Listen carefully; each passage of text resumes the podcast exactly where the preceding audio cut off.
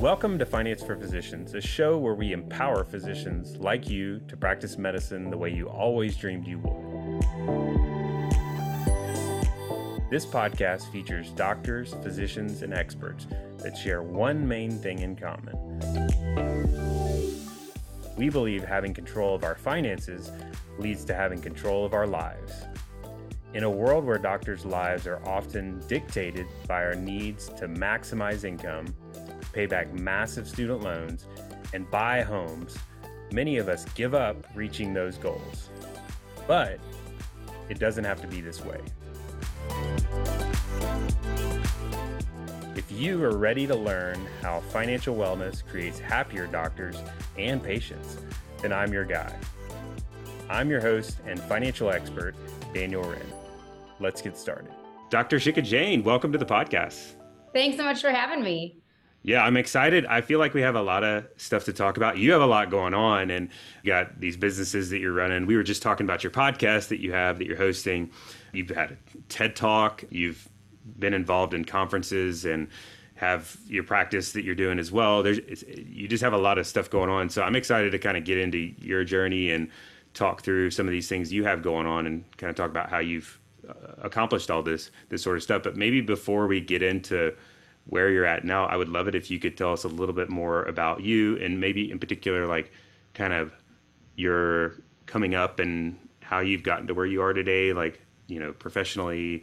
What's your journey been like? Have there been you know roadblocks along the way? Everybody has you know roadblocks, and I'm curious to kind of how you've, because it doesn't happen overnight right you know there's a journey to all this so if you could give us a little bit about what that journey's been like for you i'd, I'd love to start there Absolutely. Well, first, thanks so much for inviting me on the podcast. Yeah. And my journey is really interesting. So, I knew I wanted to be a doctor from when I was little. My father is a vascular surgeon who also is a serial entrepreneur because he was in private practice affiliated with an academic institution and he started multiple companies throughout my childhood. So I saw my dad being an amazing surgeon, being internationally recognized in surgery and clinical medicine, but then also doing all of these other things on the side. And I never thought that's what I would be. I never imagined that this is where I would be as a physician, but here we are. So, as you mentioned, I'm a medical oncologist at the University of Illinois. I'm an associate professor and I love seeing patients. So, patient care is really what drives me and really improving communities, improving patient care, improving public health, improving public health messaging, improving the workforce. All of these things I think lead to better patient care, better outcomes, and better health. And so for me, everything that I do and where I've gotten to now has really been mission driven by i think a subconscious desire to make things better my dad always growing up my dad always said to me you know don't come to people with problems come to them with solutions and so now i think my fatal flaw is every time i see a problem i try to come up with a solution for it which yeah. is good, but it's also bad because it means I end up, you know, running around doing 6 billion things because I want to fix all the problems in the world. As I've matured, I have realized that there are certain problems that I can't solve or certain problems that I should let other people work on while I really focus on the things that I think I can have the most impact on. So when I was in training, you know, I was really focused on becoming the best doctor I could be, becoming a great oncologist. And then when I became faculty, I started to notice a lot of the inequities that other people were facing. So mm. the interesting thing is, I didn't recognize it in myself. I started recognizing what was happening to other people. I have three children. I have an eight year old and twins who are five. And when I came back from maternity leave with my twins, I was doing more on social media at that point. I had written a bunch of op eds. And so, and I had some papers that were circulating on social media. And I started noticing that women on Twitter were sharing stories that seemed very similar to things that had happened to me.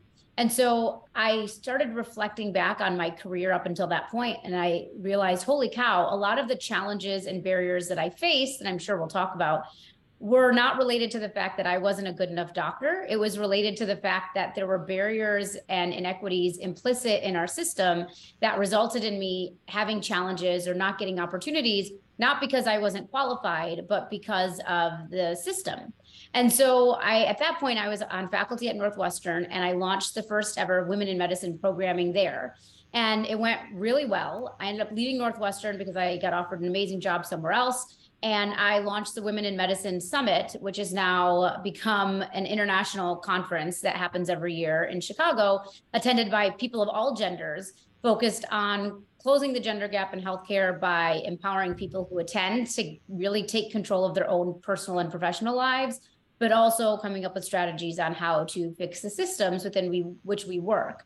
Then the pandemic happened. And when the pandemic happened, I started getting asked to create all this other programming. So as my husband likes to joke, my autobiography is going to be how I accidentally started a nonprofit oh. because I then started the Women in Medicine nonprofit, which has a bunch of leadership programming to really help women and men, because we have program leadership programming for men as well, help them figure out how to get the most out of their career, whether it's in clinical medicine or outside. And while doing that, also figure out ways to change these systemic inequities that exist in our system. And then to talk about another thing that I that happened during the pandemic, some of my colleagues here in Illinois and I realized that public health messaging was not ideal and we weren't really getting a great national message from from our leadership on the pandemic. So we formed another nonprofit called Impact, and that one is really focused on public health messaging, addressing misinformation, attacking disinformation. And so through that, I'm now I now also lead that nonprofit and through that, I was able to do, I now do a lot of TV and news interviews. I do a lot of media and I've become, I've been appointed to several task forces by national leadership like the National Academies and the Department of Defense to address misinformation at an international level. So that's kind of my journey to where I am now. Uh, I could talk for hours about the barriers and the challenges, but I'll pause because I think we could probably go more into depth into many of the things I just talked about.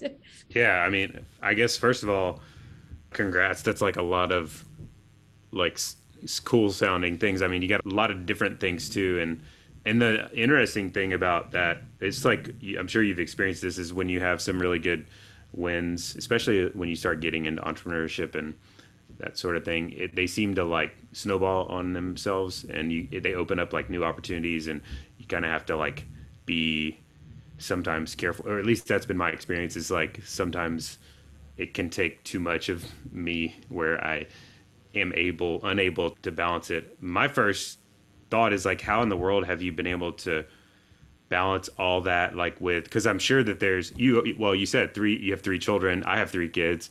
I mean goodness that's a whole lot in itself. And i have the easier role i mean you know i, I was the husband i didn't have to bear the children and you know i know my wife had a struggle with that and that i can't imagine doing all those things while also having children and all the stuff at home. And how do you balance all that and I know perfect balance is impossible, but like. Yeah, I don't think I balance it well. I think I do the best I can. My biggest way that I've been able to do all of this, and I say this to everyone who I can tell this to, it's my support system.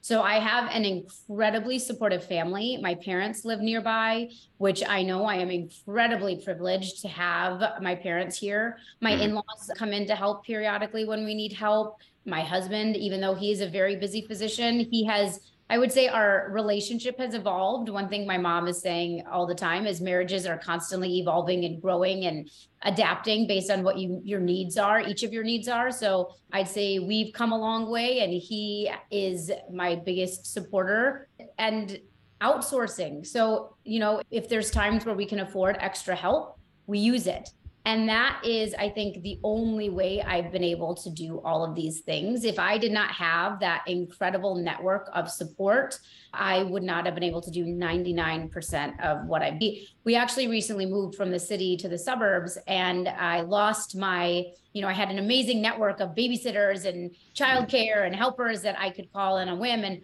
when we moved out here, I realized how much I really relied on that network and that help. And how much I've been able to accomplish specifically because I had people who were able to pick up the pieces when needed. Not only that, my I've been able to be very fortunate in making friends with my children's friends' parents.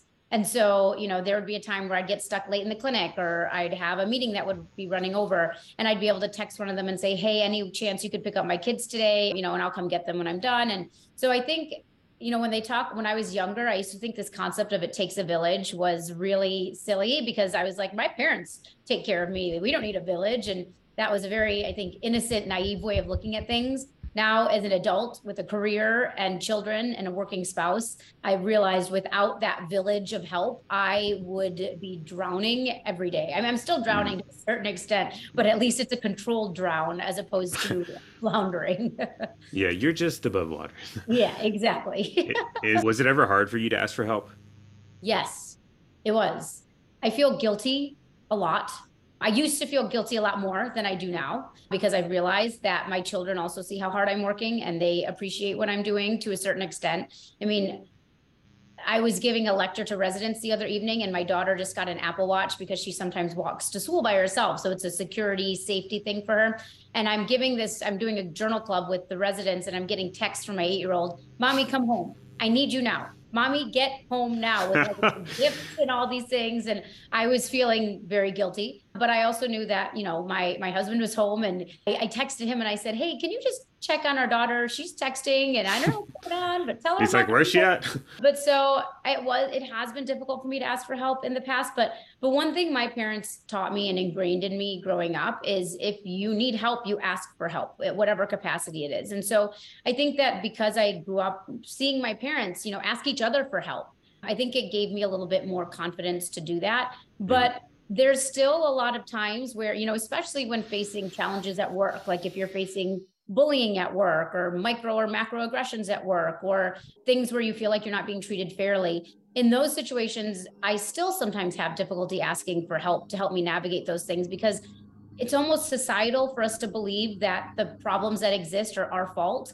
And so yep. if i feel like something's happening and it's because i'm not good enough then i have trouble asking for help but i'm growing. So hopefully that won't be an issue soon but i think that's a it's a very common thread that i see amongst a lot of women physicians yeah, it's and you can apply it to all different areas of life. It's like it kind of ties in with the whole like I should be able to do this. Like I can yeah. do this, or or maybe even you say like you have shame about not being able to do it, and you don't want to. I mean, there's a lot of lot that goes into that whole asking for help, and it's really hard. Especially, I think perfectionism is makes it even harder to do yeah. all that sort of thing. And but I know in order to build what you're you have built, you kind of like unless something unless you're working like a thousand hours a week which is impossible you have to enlist the help of other people because it does take a village.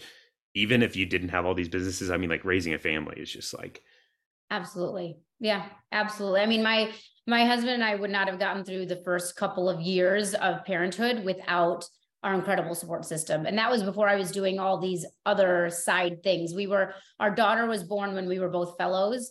That itself was a challenge. And then I had, we both had to take our boards and we had like a one year old when we're both studying for boards. So it's always, I think we both, he's gotten better at it. He had a lot of difficulty asking for help early on too. So I don't think it's a, it's necessarily a woman or a man or what any gender specific issue. I do think women often feel a little bit more that they have to be super mom and superwoman and they should be able to handle the home and also handle work and there's a lot of memes going around where they say you're supposed to work like you don't have a family and you're supposed to have a family like you don't have work and i feel like women feel that a lot more than men because I mean, we get the comments of, "Oh, you're you're coming to this dinner meeting. Who's going to watch your kids?" Or, "Oh, mm. you want to go on this business trip?" Well, Uh, uh, who's going to be taking care of your children.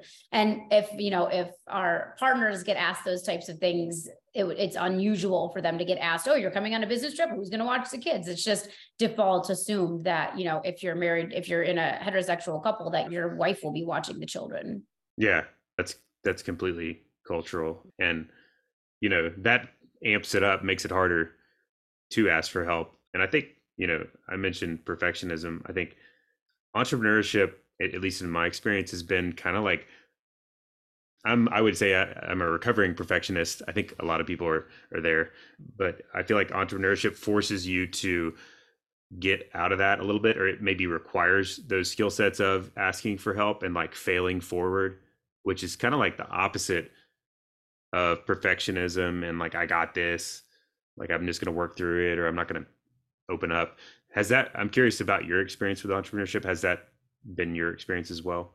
Yeah, it has. You know, they always say, what is it? The enemy of perfection is, or the enemy of perfect done is perfection, or the enemy of perfection is good. There's some phrase that says basically. I know what you're talking about. You know what I mean, right? Basically, I mean, I have been very I've been very open and honest with myself, knowing the things I put out there aren't perfect, but I like getting them out before I start spiraling. Because, especially in academia, what you'll find is that people will review and revise and review and revise. And part of it is because that's what you're trained to do in med school, right? You're mm. you've got a research project, it needs to be perfect. You're taking a test, you need to be perfect. So I think part of it is beaten into us as students and as trainees that you should know everything. You should, you know, if you're getting asked questions on rounds, you should know all these answers.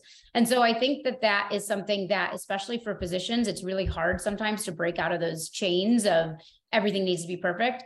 I, over the years, have really gotten very good at putting stuff out there and being like, okay, well, this is what we're going to do, and I'm going to learn from any mistakes. So that's, I think, how I've been able to grow all of these things, mm. especially mm. with all the women in medicine initiatives we've done. I create things and I'm like, all right, we're going to put it out in the world and let's see what happens. Some of the ideas I've had, people are like, this is not going to succeed. And I'm like, oh, let's let's see what happens. And sometimes it does, and sometimes it doesn't. And I think that is the risk that you have to take as an entrepreneur. You are doing something new and different and innovative, mm-hmm. and you don't always know how it's going to stick or how it's going to land. That being said, it it also I go through phases where I'm like, oh my God, what am I doing? I'm wasting all this time. This project is never going to go through, or this initiative is horrible. And then my perfectionism starts to kind of kick in, where I'm like, well, I need to fix this, this, and this.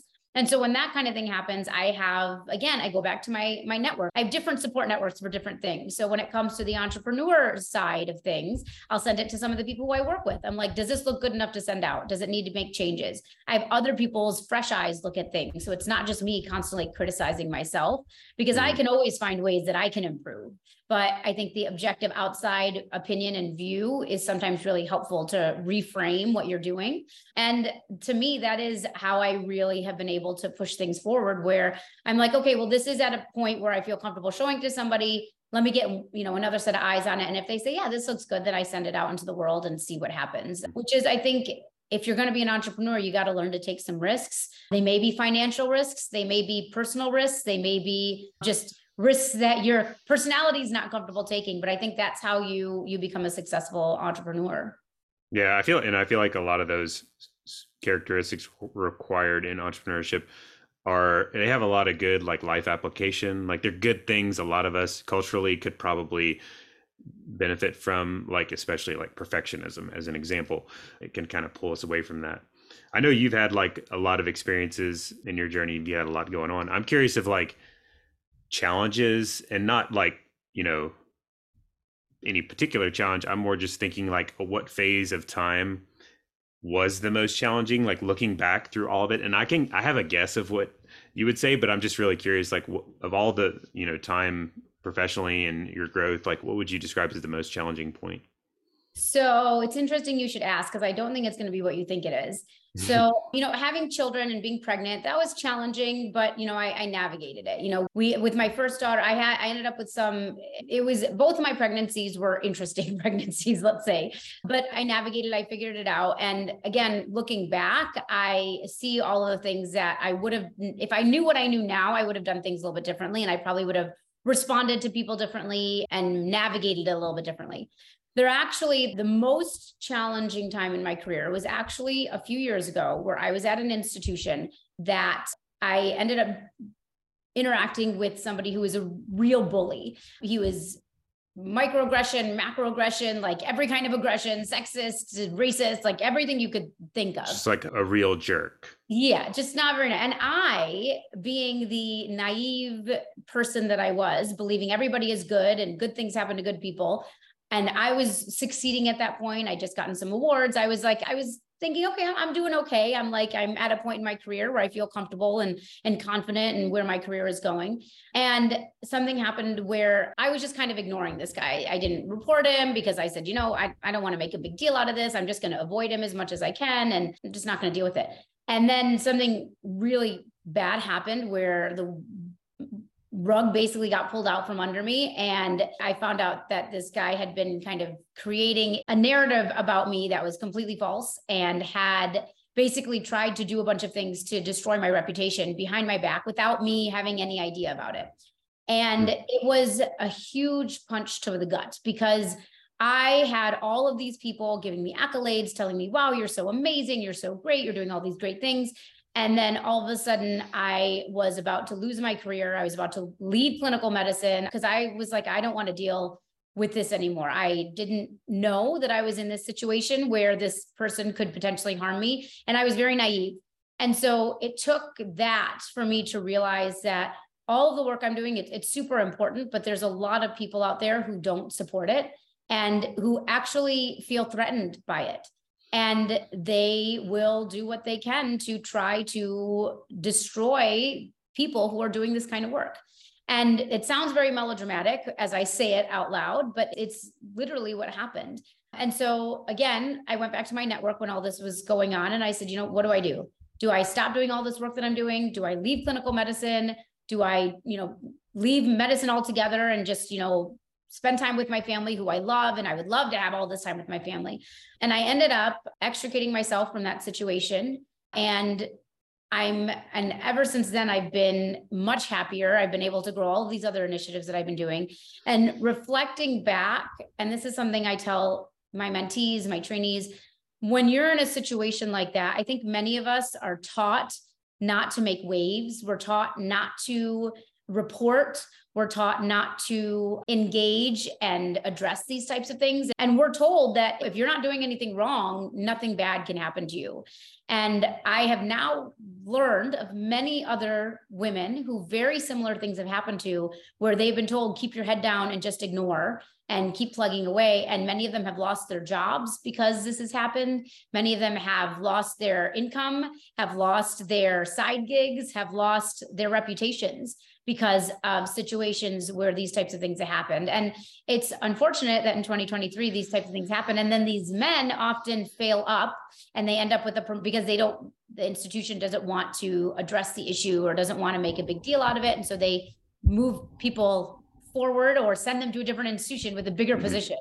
And in re- retrospect, looking back, I wish I'd handled that situation very differently, but I learned a lot from it. So now when I come across similar situations, I navigate it very differently than I did when it happened to me initially because I really I was very close to leaving medicine altogether because it was that horrible of a situation where I had I had thought that I was doing well and that I was stable and this person had the opportunity to basically destroy my entire career with this flick of a pen. Yeah, I imagine that was disheartening and in that moment i'm just curious like so eh, was it like immediately afterward you're like i'm out like this is insane or how did you feel in the moment? Was it kind of shock and then it was like set in you're like and then you slowly kind of gravitate toward this like i'm either out or i gotta do something it was shock. It was complete and utter shock. And then it was, I need to figure out what my next step is to get me out of this situation because this is not good for my mental health. It's not good yeah. for my health. And I can't continue to work in an environment like this. And I went through, I think, the many phases, phases of grief. You know, you go through what are they? Denial, anger, yeah. acceptance, all those different stages. And so I think I went through all of them like in rapid succession over and over again to the credit of my of my family i told them i said tell me what to do and they were like we can't tell you what to do we can help you figure out what your next step is but one thing is very clear like you need out of this situation because this is not sustainable. It's not good for your home life. It's not good for your work mm life. And it's just going to continue holding you down. I mean, this individual was so egregious in what they were doing that I still, looking back, can't believe that I didn't report him. And that's why I, I tell a lot of women that I work with, I'm like, you think, you may think that, you know, what they're doing is harmless but at the end of the day they're building up like a, if they build up a narrative about you and you have never done anything to report this stuff is happening then it's just your word against theirs. So a lot of lawyers i've talked to you know through my podcast and through all the organizations i run the biggest advice they give to people is document document document. So if something like this happens start documenting you know report it to whoever you to faculty affairs or to leadership because you want a paper trail to show that that this is happening to protect yourself if the person tries to come and defame you yeah that's just nuts that that's a thing but i mean i guess part of it doesn't surprise me unfortunately so would that be your advice say someone is early in their career and they're they've had something like that happen. Is that kind of what your suggestion is like documentation, like, you know, make sure and share it. Don't hide, don't hold it in. Yeah, absolutely. I mean, number one, don't be embarrassed because that's the other problem. Again, a lot of us feel like it's our fault. We must have done something wrong. So you shouldn't be embarrassed. Number mm-hmm. two is find a trusted mentor, whether it's within the organization or outside of the organization. Tell them what's happening and get their advice. And then third, you need to document and report, document and report, document and report. Because I mean, the number of cases that are coming out over the years that we're seeing in healthcare, there's been so many of these types of things that have happened and many many more that we haven't even been alerted to mm. uh, where now i think we're in an environment where it's a little bit easier to see the repercussions of this type of this type of impact that these things have and I think it's a little bit easier to report, but we've still got a long way to go. There's actually an organization called Physicians Just Equity, PJE, that Dr. Pringle Miller and Dr. Roberta Gebhard are on the leadership committee for. And that that one, that organization has actually done a lot of work specifically in physicians and other healthcare workers who have been attacked and in some cases you know legal issues have been brought up and so mm-hmm. they've been a really good organization that's just started a few years ago that's been doing some really great work in this space so if you don't have somebody you can go to that's a great organization to reach out to to see if they can help find you some support and some people to help you navigate the situation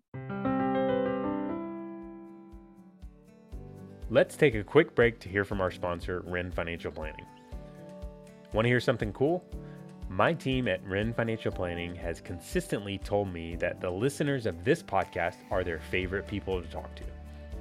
Did you know that you can set up a no cost triage meeting with one of our amazing CFPs at Wren Financial Planning anytime and talk about your biggest financial questions? We can discuss things like considerations for transitioning into practice, getting the best bang for your buck buying a house, the smartest way to pay off student debt, or tips on maximizing your compensation package. Or maybe you'd love a second set of eyes to help look over your tax return or investment allocations. Maybe you'd just like a general second opinion from your existing advisor. Either way, our role in this meeting will be to listen to your concerns and help you start to identify potential actionable next steps so that you can start to make solid progress addressing those concerns as quickly as possible. Schedule a meeting now. You'll see a link in the show notes. And when you do, make sure to indicate you found us from Finance for Physicians. We look forward to talking to you. Okay, let's get back to our show. Yeah, I think a lot of it is going back to like where you were talking about balancing everything is your the, I think the things that I remember you saying that at least stuck out to me where you talked about network, your network, and then your family, and it takes a village, and then outsourcing you mentioned as well. But the and kind of the unifying thing with all those things it's like the people around you are huge. And if when we start to go that's why covid was so terrible is like we kind of started to isolate. So that is a problem in itself especially when something bad happens when you start to like isolate. And sometimes you have a tendency to isolate when something bad happens but that's when you have to lean on it most is like your people like around you because they're gonna if they are like loving people like if they're your close contacts they're gonna like love on you and which is that's really what you need in that sort of circumstance because that's just a hateful experience that would take anybody down. Well yeah and the other thing along with networks i mean networks are so key in everything that i do. It's also your professional networks, right? So I reached out when this was happening. I reached out to a very dear colleague who is more senior than me. And I called her crying and I said, This is what's happening. And she was like, This is what you need to do. And she literally just told me, because she talked to so many other women who this has happened to, she's like, This is what you need to do. Do this first, do this second, do this third, and then get the heck out of there. And so she was, it's also your professional network. And then, you know, leading when you're leading something. So I lead two organizations and they're large and they do a lot of things. The only reason they've been successful, they're not successful because of me. They're successful because I know where my gaps are. I know what things that I am not very strong at. I know where I need to fill the holes. And I bring in people smarter than me to do that stuff. Mm-hmm. And that I think, you know, at the end of the day, when you talk about networks, there's all different kinds of networks, right? There's the networks that you were saying, like the, your family support, your friends support, your your career support, your financial support. There's all different types of networks that you have. As a leader, the network that has allowed me to be successful in all of these things is also creating networks within my organizations where I know that okay, we are weak on this let's bring in somebody who can strengthen this aspect of our organization because none of us have this as part of our skill set. And it's the mm-hmm. same thing with the networks you have, whether it's your family or your friends. I know which people I can go to just complain and vent. I know which people I can go to who will give me solutions and say, do X, Y, and Z. And right. I know the people who I can go to who are going to say, "Hey, let's go get a glass of wine," because they, right. they know what I need. Everybody knows what I need in a different way, and I know who to go to for different aspects of that. And I think you know the one silver lining of COVID, if you could say that, is while people were isolating a lot, I think people were also finding networks and communities outside of their normal circles. Mm. So, Impact, the organization we formed during COVID, all of us who lead that organization hadn't met in real life for the hmm. first year and a half of the organization. So we had become an official 501c3. We I we were all doing like national news media. We were meeting on Zoom multiple times a week. We had a group text where we were texting each other hundreds of times a day. And it wasn't until almost two years at, later that we actually met in person. And so those networks don't have to be people who you live near or mm-hmm. people who you went to college with or people who you've known for a long time. These are people who I now consider some of my dearest friends who are people who I didn't know at all at the beginning of the some of them I didn't know at all at the beginning of the pandemic. So I think that there's that silver lining to COVID that we were able to bridge that digital divide a little bit and actually meet and connect with people outside of just our normal circle. Yeah, it's it feels like you have a lot of these leadership principles down pretty good and I mean it shows with what work you're doing, but at least from what I hear, it doesn't sound like that's typically on the agenda for learning in medical school and training and so I'm curious how you've I know your dad was a serial entrepreneur and I'm sure he had a lot of those skills, but where did you have you been able to learn all this? It's been kind of on the job training, I would say. So I, I, grew up with it. So I saw it, like you said, with my dad and my mom, because my mom also helped run these companies with my dad. So I I saw it and I, I guess I was absorbing it without realizing it. Mm. And then I think part of it is my personality. You know, like I said, I see a problem, I want to solve it. And it doesn't necessarily, when I was doing that in med school, in, in, in medical school, I realized we weren't learning anything about health policy. So I started a health policy elective with one of my friends. So I think that a part of it is just, is just my personality. And then I've learned a lot from others. I've been very fortunate in that I've been able to connect with people who have helped me kind of navigate this. When I did my first Women in Medicine programming, I'd never led a national conference. I had no idea what I was doing.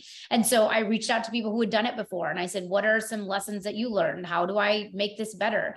And then I learned from my mistakes because we all make mistakes. And I think that is a really big way that I've kind of learned some of these leadership skills. I take constructive feedback very deeply. Um, mm-hmm. It's always hard to hear. I don't have as thick of a skin as I should. People tell me I should go into politics, and I tell them I can't because I don't have a thick enough skin to go into politics. But I think a lot of it has just been on the job listening to other people, seeing other people's leadership styles and saying, oh, I definitely want to emulate that. And I definitely don't want to do that. And then trying to kind of take the best of everything that I've seen in my career so far mm-hmm. and use those skills and then constantly be learning.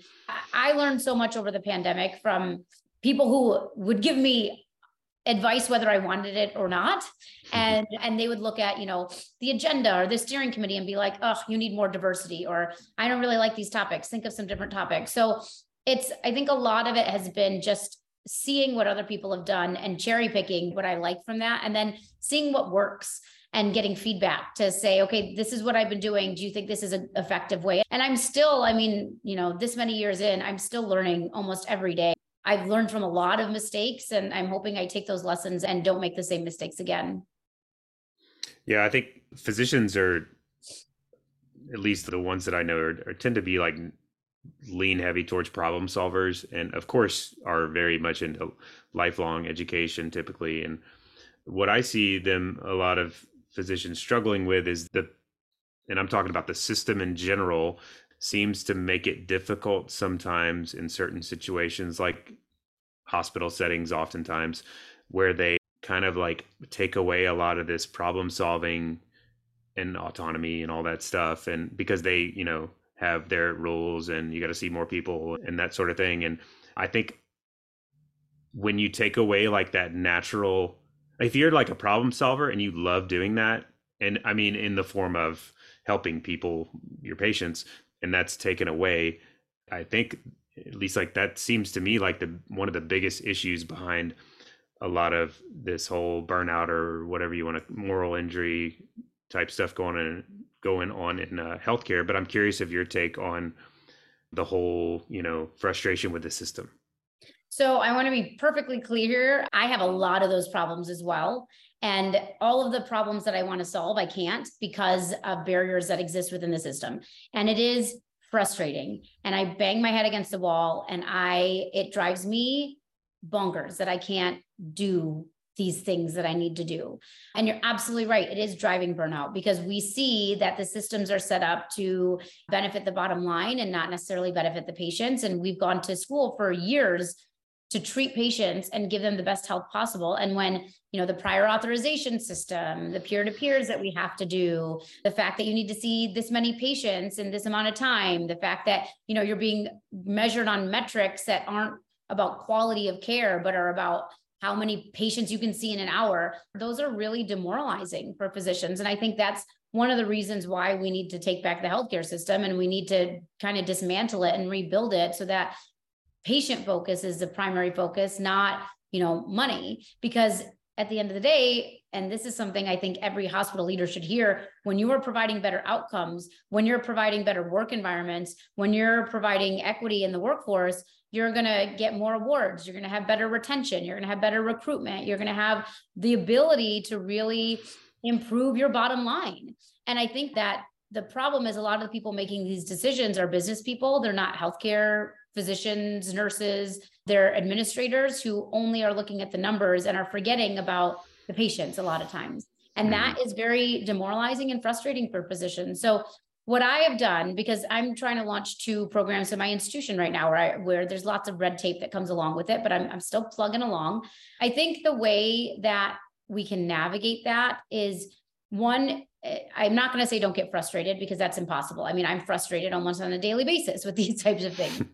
But I think it's figuring out where your maximum impact is going to be and focusing on those solutions. So the two initiatives that I'm currently working on are going to have a huge impact for our GI oncology patients. I have an incredibly supportive boss who has told me, you focus on these and I will make them happen. It might take longer than we want it to launch, but I will help you navigate. We will find solutions, we will find workarounds. And I think you have to find those allies and those stakeholders who can help you identify what are the problems you can focus on that will actually you'll be able to make a difference on because it's really hard to keep trying to solve problems where you keep getting, you know, stonewalled. If you can find problems that need to be fixed where you can actually make an impact and taking those small wins, sometimes those small wins can lead to a really big win. And mm-hmm. so the small wins I've had so far are leading to hopefully these two programs being launched, which will be big wins for me and for the institution and for the patients. And so I think it's really about being very careful about where you dedicate your time and your energy. The other thing I think that's really hard for physicians, and this goes back to financial compensation. A lot of the work that physicians, especially women physicians, do are unpaid and unfunded. So a lot of the citizenship tasks like committee leading committees or you know creating a task force to improve the workforce and all of these things that that oftentimes get women get voluntold to do is unpaid. And McKinsey actually came out with a survey in the middle of the pandemic saying that women do the majority of invisible work and they don't get recognized for it. And Dr. Julie Silver wrote a paper on that before the pandemic, basically talking about how women physicians do a lot of invisible work. Dr. Amy Gottlieb published in the double was quoted in the AAMC saying women do a lot of work that's unpaid and it's because the way our systems are set up we are not compensated for work that is critical for keeping institutions open. I mean, the stuff that women do, it's just, it's like working on the mental health of your faculty, making sure that everybody, you know, is doing okay. That type of work isn't compensated. So mm-hmm. one thing that I've been advocating for is we need to start compensating for those, for that work because the work that women are often doing is not necessarily as much RVU. It's more helping make sure that the institution and organization stay afloat. And so I tell men and women this I say, you should be compensated for what you're doing. If you get asked to be put on a committee, you need to say, okay, is this going to give me a raise in my salary? Is am I going to get protected time for this? How am I going to how am I going to do this? Because we often let our good wishes and our mission drive us more than our self protection. So mm-hmm. I have, I tell people I've implemented a rule in my life that I try to maintain. It's hard because I want to fix everything. But I, when I'm offered an opportunity, I say, okay, is this going to advance the mission of me or my organization? Is it going to provide me any financial compensation? Is it going to bring me joy? And is it something that is going to help someone else? So if it doesn't fall into one of those four categories where it doesn't give me any financial benefit, it doesn't give me any professional benefit or my organization any professional benefit, if it, it doesn't allow me to further somebody else's career or help somebody else, or if it doesn't bring me joy, then I say no. I say no, or I offer it to someone else. I say, you know, I can't do it, but let me sponsor this other amazing person who this might be the perfect opportunity for them because they're at a point in their career where this could help launch them to the next level, or they're at their point in their career where I know they're looking for these opportunities. So for me, it's really about figuring out how do I protect my own time and how do I use that time wisely um, my mom always tells me everybody is going to be asking for things from you. You do good at a certain thing, everybody's mm. going to want more of you, right? Everybody wants you. You succeeded in this initiative, great. They're going to have six other things they want you to do, and you're going to feel good about it because you're going to say, "Wow, they're recognizing my work."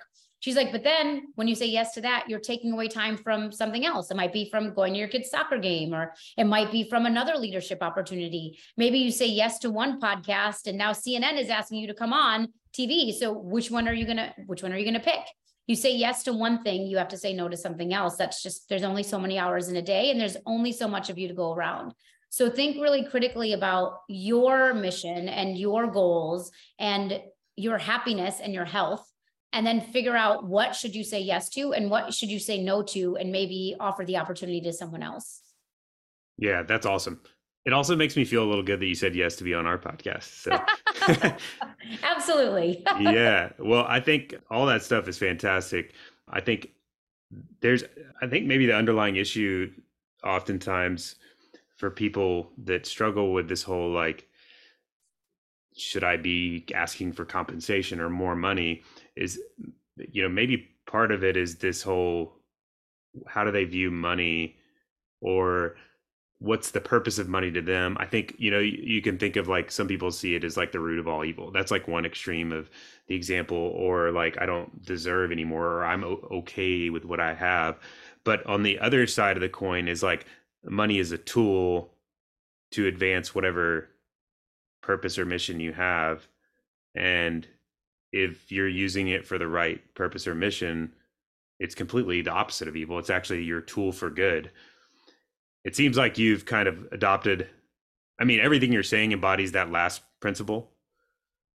And I think that's super important to to kind of get out there is once you see it that way, you're like, well, asking for compensation, more compensation for XYZ job that they're not really paying me for, that's going to allow me to, you know, whether it's save the money to go focus on a mission project or like work less in the future to have time to go advocate for something or you know whatever i mean like the sky's the limit you can redirect that to a good solid purpose but you kind of have to get that foundation down Absolutely. And I think, you know, the way, because money is always a, an icky topic, right? We're not supposed to talk money. We're not supposed to share salaries. We're not supposed to do that. That's just wrong, right?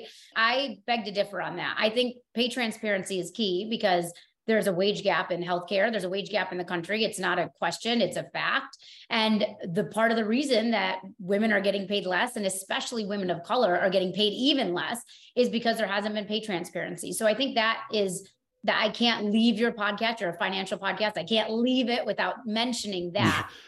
but I think that the thing that is so important and the thing that was hard for me because I used to have trouble asking for money. Like if I get offered an opportunity to speak, I used to feel uncomfortable asking, is there an honorarium or what is the honorarium? But Dr. Kimberly Manning actually talked to me about this one day and she said, you know what? Your time is valuable. It's not that you're asking for money because you're greedy. You are just saying that you are valuable and the content you are putting out there is valuable and the work you do is valuable and they should value that. If they are asking you to do something and they're asking you to do it for free, then they don't value what you're doing as much as they should. And that being said, I don't want to say I only do things for money because I absolutely I go on podcasts for free sometimes. I give speaking talks for free sometimes. It depends on who's asking, right? Like if a group of med students say, "Can you come talk to us about what it's like to be a hemonc doctor?" I'm not going to say, yes how much are you going to pay me but if somebody's asking me to come speak at a conference or speak you know to their organization and and and i feel that I should be paid for it, then I will ask, mm-hmm. you know, what honorarium are you offering? And again, it's not because I'm greedy. It's not because I I feel like, well, I deserve to be paid. It's the work I do, the stuff that I put out there, me as a human being, I have value.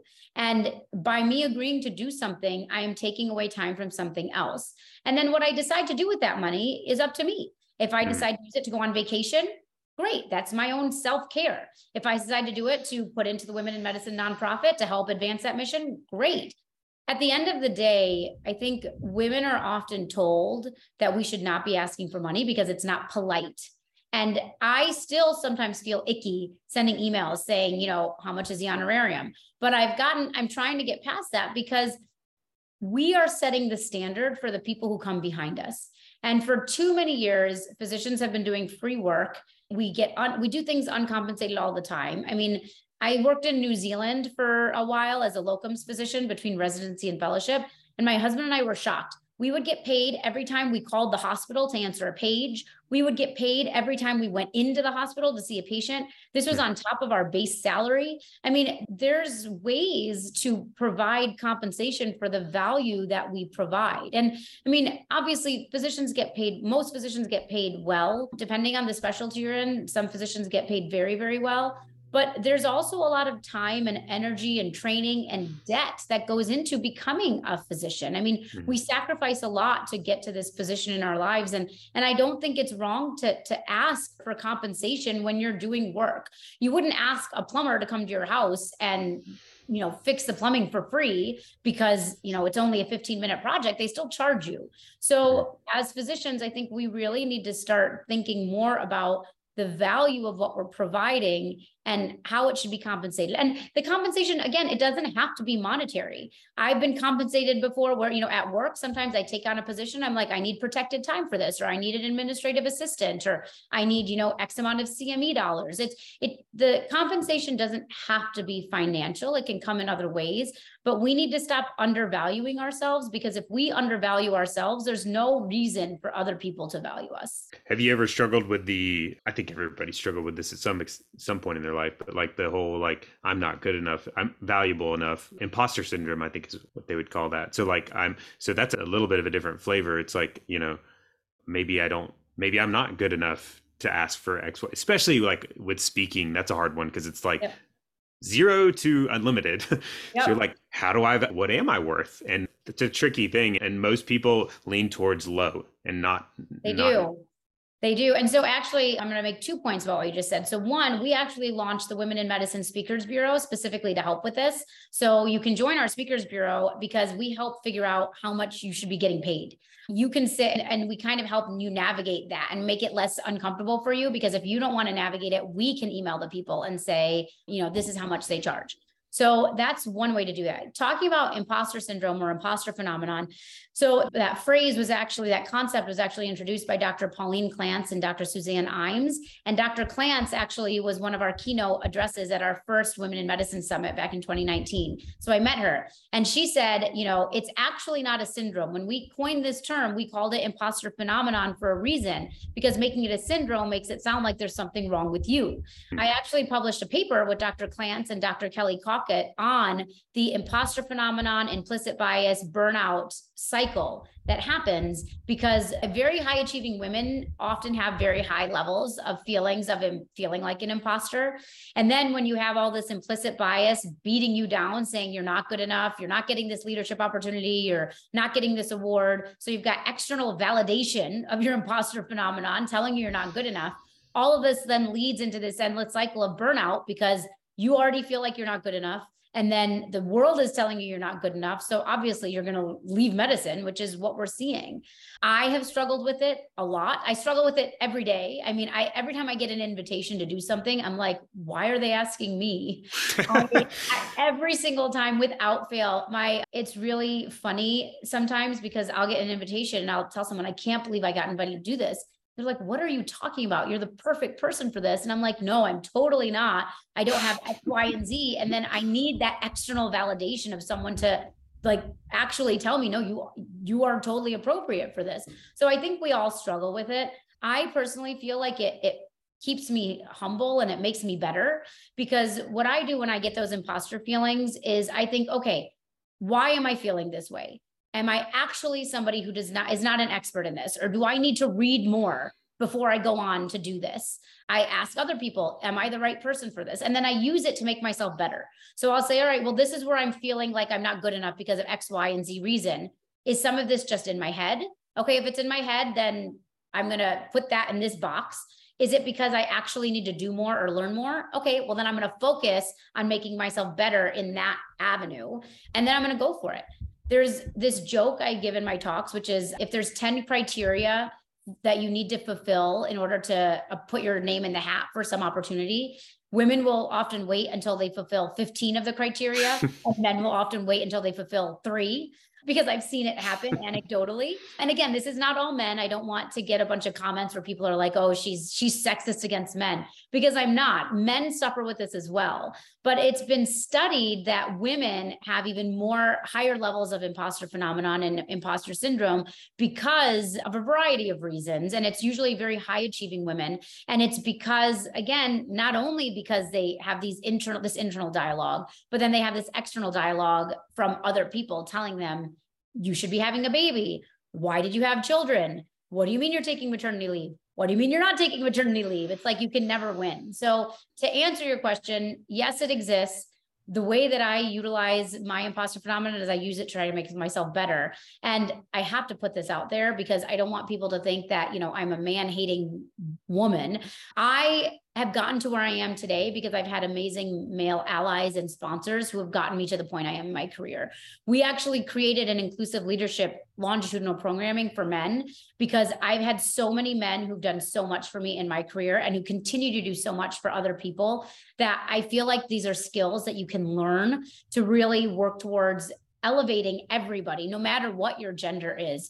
I think we should all be in this together and we should we should be helping each other rise up together because it leads to better organizations it leads to better happiness in the workplace and it leads to better outcomes for our patients at the end of the day. So this is something this is not an us versus them situation. This is mm. a everyone should be working towards this together because whether it directly impacts you or not it really at the end of the day has a huge impact on all of us. Yeah well you i really want to keep going with all this this is such a good conversation i love what you're saying and Shikha, this is fantastic stuff, but unfortunately, we have limits on these time things, and we've committed to cut off about the next few minutes. So I wanted to make sure and circle back to kind of, I'm sure people are, are loving it just as much as I am and want to find out more about you. And we've already thrown out a lot of stuff, and I'll link to all the stuff we've mentioned so far in the show notes. But what's the best place for people to like connect or find information about you or what you're up to? So right now, Twitter is where I'm pretty active, but who knows what's going to happen with Twitter moving forward. I was verified. It was dead this morning. I know.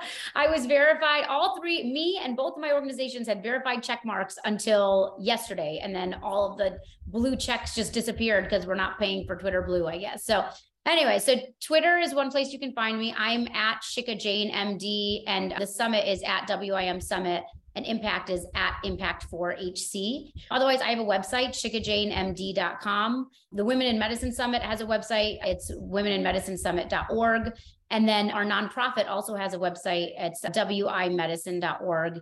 Impact has a website as well, which is Impact4HC. So that I think that's all going to be in the show notes, and I'll make sure to get those to you so you have them. But you can reach out to me on any social media platform. I'm on Instagram, Facebook, LinkedIn, Twitter. You can find me in all those places. Nice. Well, as I said, Shikha, it's been fun. I love the conversation, and I feel like I don't want to cut off, but I know we got to cut off given time constraints, so I don't want to dishonor that as well. So thank you again for coming on. It's been fun. Thanks so much for having me. This is a great conversation. You've been listening to Finance for Physicians. To make sure that you never miss an episode, subscribe to our show in your favorite podcast player. On this show, we believe that when you prioritize your finances, you take better care of yourself, have more fulfilling relationships with your families, and most importantly, provide higher quality care for your patients. If you feel this way too and want to learn more, then make sure to join our community.